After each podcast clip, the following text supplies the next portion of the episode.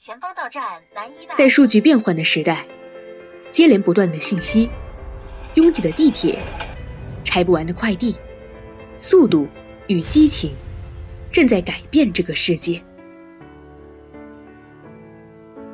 你是否有花时间来阅读一本书，轻轻地抚摸书页，悟人生百态，感受诗与远方？月月有声，那些刻在你心里的文字，犹如浩瀚银河中的点点星光，照亮着你前行的方向。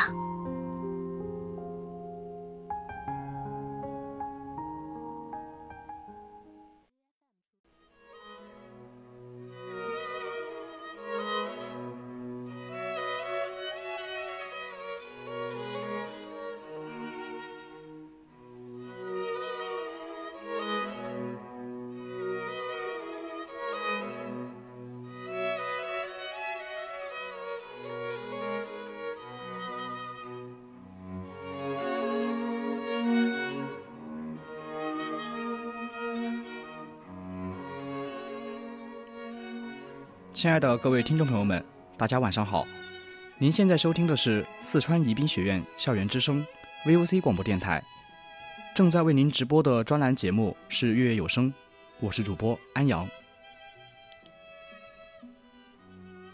大家可以打开收音机，调频到 FM 一零零，收听我们的 VOC 广播电台，或者在荔枝 APP 上搜索 VOC 广播电台，直接参与到我们的节目互动中。如果你有什么话想要和主播分享，也可以关注我们的微信公众号，搜索“青春调频”。还想获取更多精彩内容，就请加入我们的 QQ 听友四群：二七五幺三幺二九八，或者私信我们。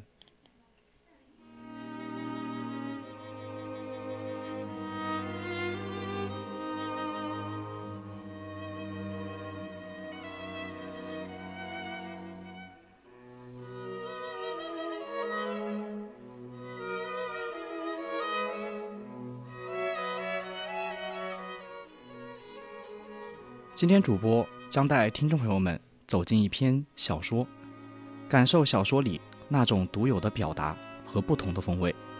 今天的主题就是亦有讽刺，亦有云。接下来就一起走进张天翼的小说《华威先生》吧。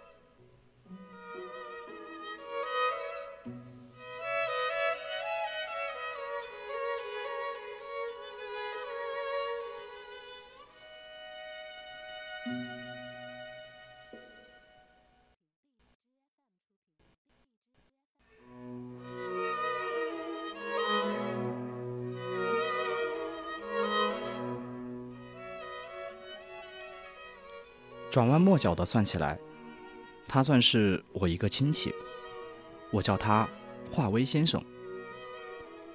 他觉得这个称呼不大好，哎，你真是。他说：“为什么一定要是个先生呢？你应该叫我威弟，再不然叫阿威也行啊。”把这件事交涉过了之后，他立刻戴了上帽子。我们改日再谈好不好？我总想畅畅快快的跟你谈一次，哎，可总是没有时间。今天刘主任起草了一个县长公余工作方案，硬叫我来参加意见，叫我替他修改。三点钟又还有一个机会。这里他摇摇头，没奈何的苦笑了一下。他声明，他并不是怕吃苦，在抗战时期。大家都应当苦一点，不过时间总是要够支配呀。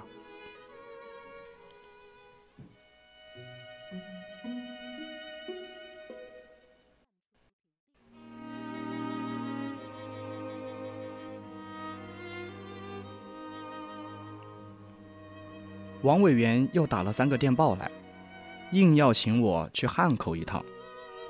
这里全省的文化界抗敌总会又成立了，一切抗战工作呀，都得领导起来才行。我怎么跑得开？我的天哪！于是匆匆忙忙的跟我握了握手，跨上了他的包车。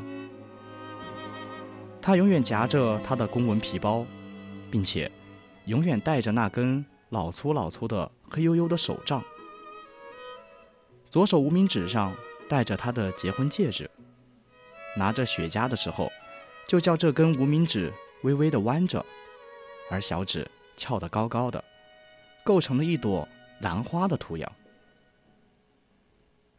这个城市里的黄包车谁都不兴跑，一脚一脚挺突挺踏实的踱着，好像饭后千步似的。可是包车例外，叮当，叮当，叮当。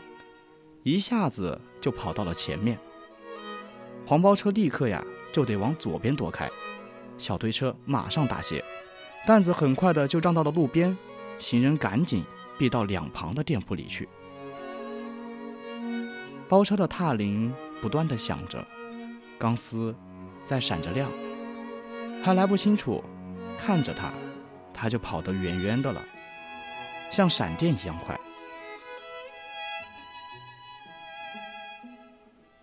而根据这里几位抗战老者老者的上层分子的统计，跑得顶快的是那位华威先生的包车。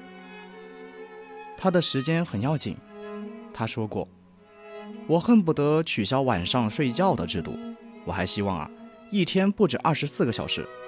抗战工作实在太多了。”接着，他拿出表来看一看。他那一脸丰满的肌肉立刻紧张了起来，眉毛皱着，嘴唇使劲地嘬着，好像他把全身的精力都要收敛那个脸似的。他立刻就走，他要到难民救济会上去开会。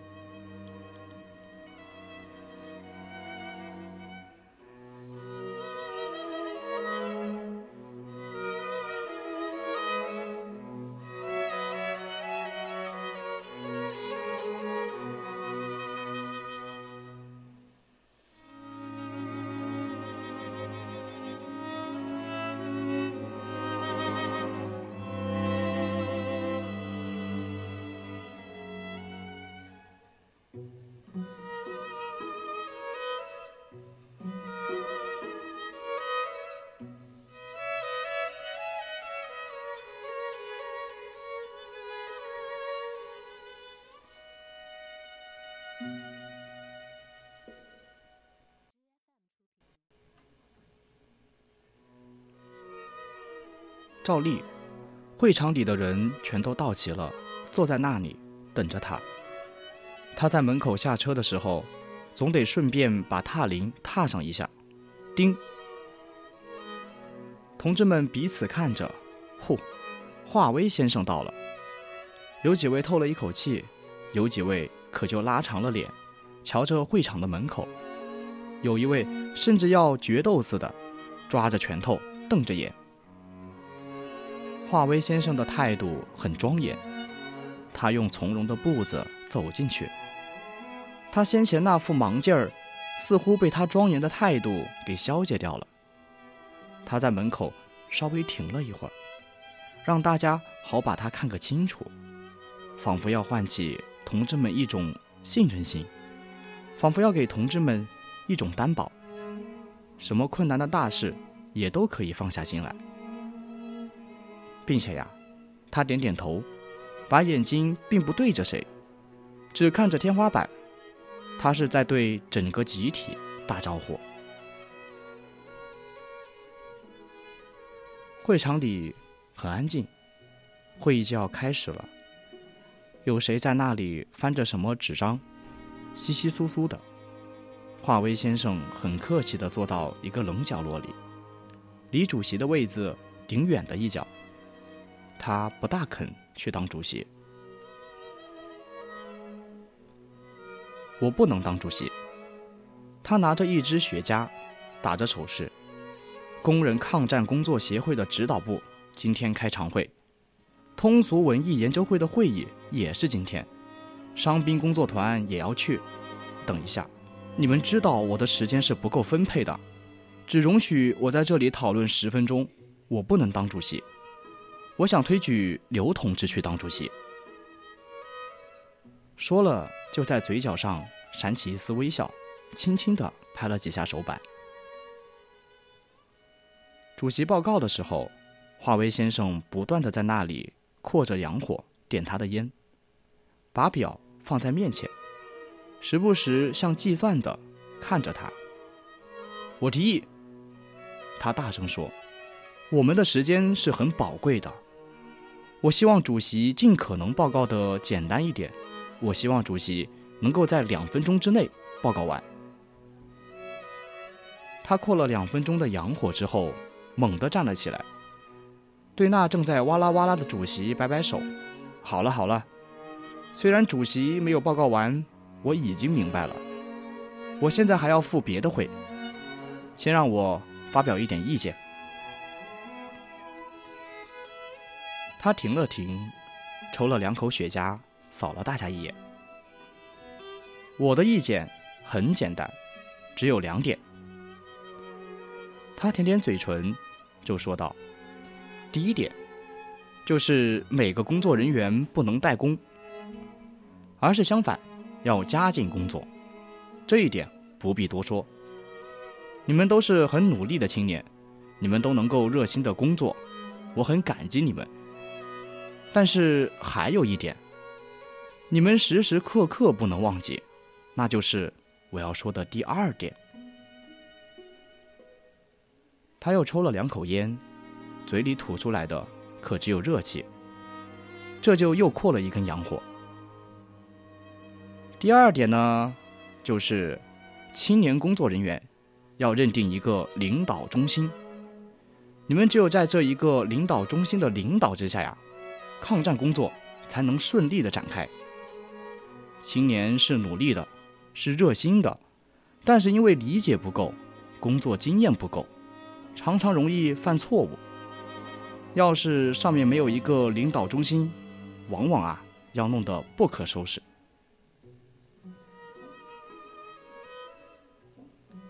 瞧瞧所有的脸色，他脸上的肌肉耸动了一下，表示一种微笑。他往下说。你们都是青年同志，所以我说的很坦白，很不客气。大家都要做抗战工作，没有什么客气可讲。我想你们诸位同志一定会接受我的意见，我很感激你们。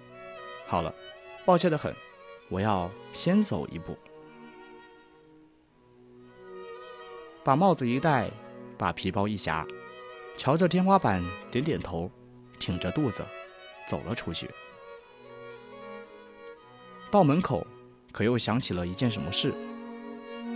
他把当主席的同志拽开，小声儿谈了几句：“你们工作有没有困难的地方？”他问道。我刚才报告提到了这一点。我们，华为先生伸出了食指，顶着主席的胸脯：“呜呜，我知道，我知道，我没有多余的时间来谈这件事情。以后。”你们凡是能够想到的工作计划，你们可以到我的家里去，找我商量。坐在主席旁边的那个长发青年，注意地看着他们，现在可忍不住插嘴了。我们星期三到了华先生家里去过一次，华先生不在家。那位华先生冷冷地瞅了他一眼，带着鼻音哼了一句。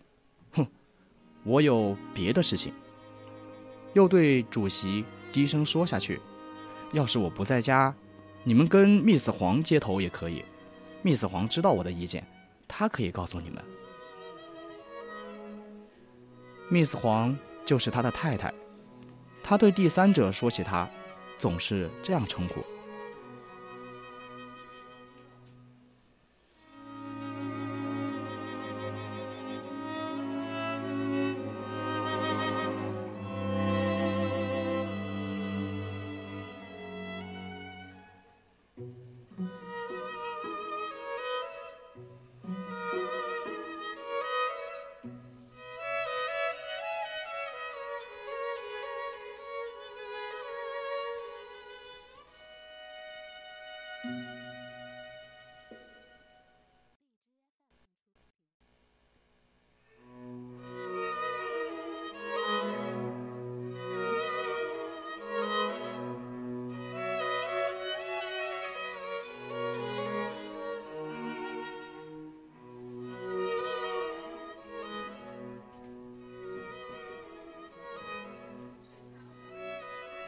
他交代过了，这才真的走开。这就到了通俗文艺研究会的会场，他发现别人已经在那里开会，正有一个人在那里发表意见。他坐了下来，点着了雪茄，不高兴地拍了三下手板。主席，他叫道：“我因为今天另外有一个机会，我不能等到中戏。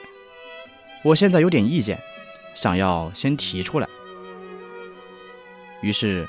他发表了两点建议：第一，他告诉大家，在座的都是当地的文化人，文化人的工作很重要，应当加紧去做；第二，文化人应当认清一个领导中心，文化人在文抗会的领导中心，在这个领导之下呀，才能团结起来，统一起来。五点三刻。他到了文化界抗敌总会的会议室。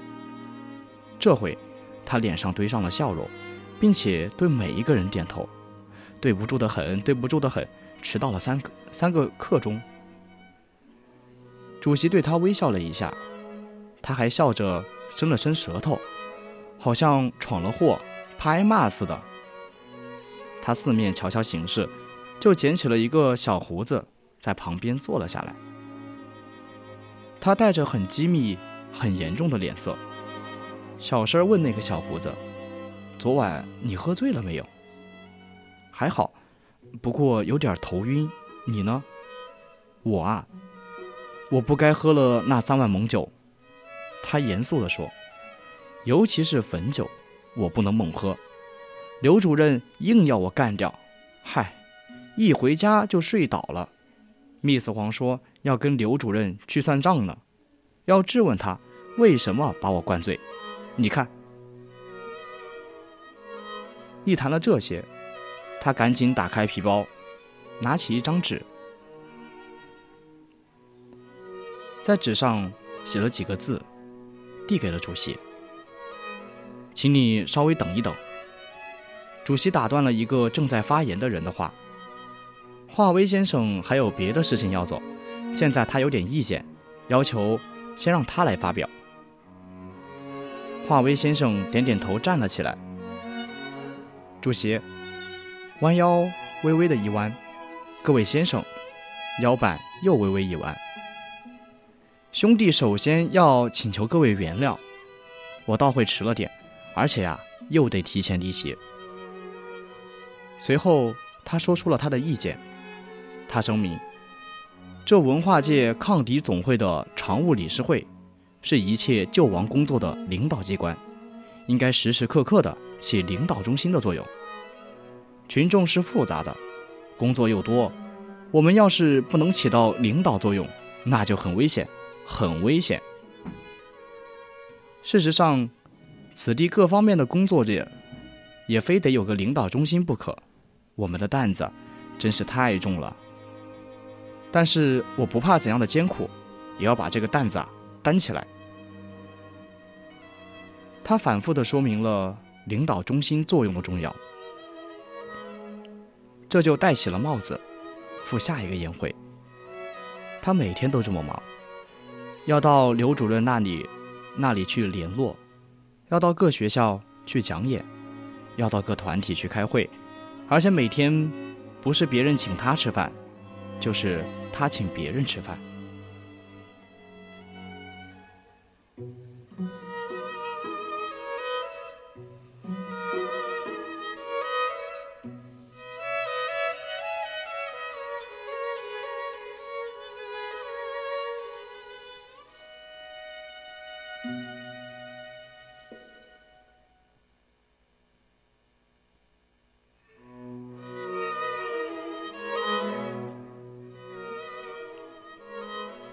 华威太太每次遇到我，总是代替华威先生诉苦。哎，他真苦死了，工作这么多，连吃饭的功夫都没有。他不可以少管一点，专门去做某一种工作吗？我问道。怎么行呢？许多工作都要他去领导呀。可是有一次，华威先生简直吃了一大惊。妇女界有人组织了一个战时保婴会，竟然没有去找他。他开始打听、调查，设法把这个负责人给找出来。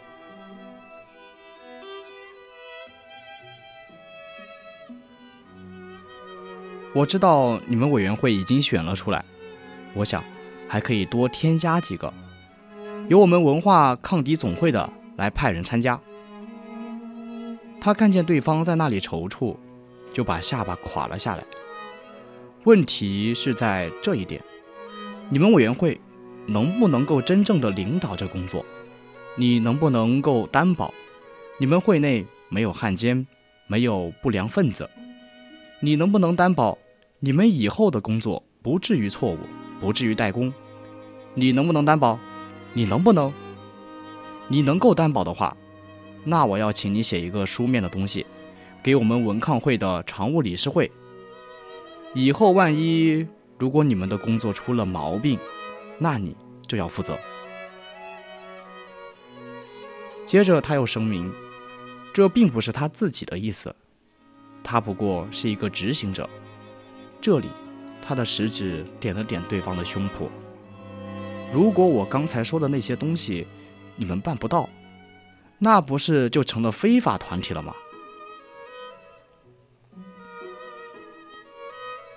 这样谈判了两次，华威先生当上了战时保营会的委员。于是，在委员会开会的时候，华威先生夹着皮包去做这么五分钟。发表一两点意见，就跨上了包车。有一天，他请我吃晚饭。我说因为家里带了块腊肉。我到他家的时候，他正在那里对两个学生样的人发脾气，他们都挂着文化界抗敌总会的徽章。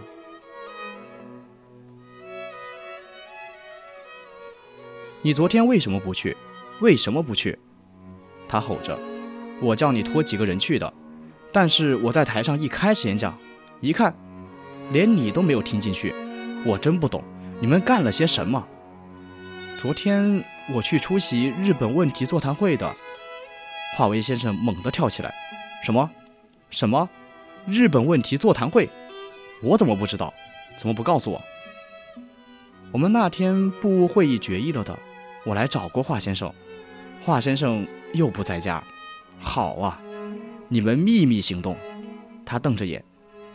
你老实告诉我，这个座谈会到底是什么背景？你老实告诉我。对方似乎也动了火。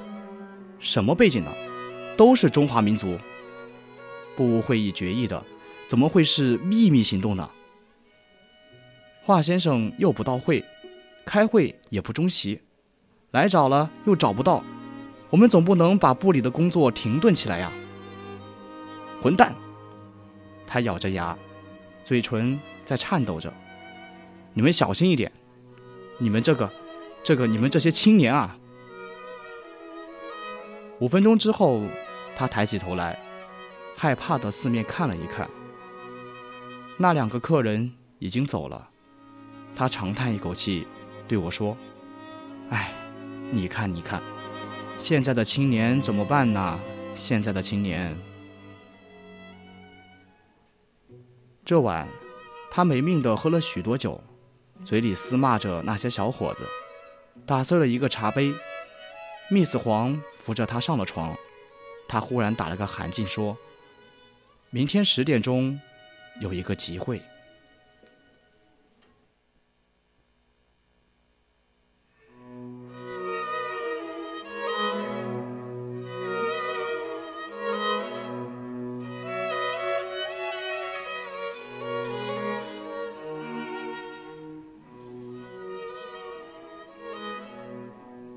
华威先生是一个抗战时期只对限制和控制抗日工作的领导感兴趣，而对加强和促进抗日的实质性工作一点都不感兴趣的国民党政客。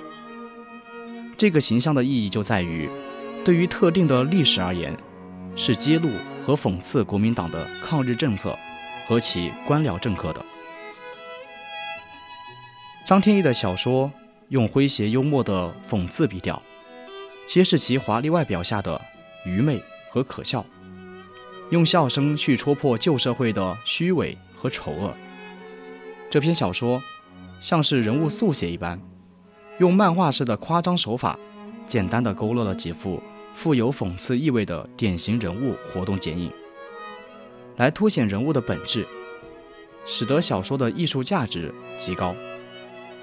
人物在对比、冲突中产生了自我暴露，起到了强烈的讽刺效果。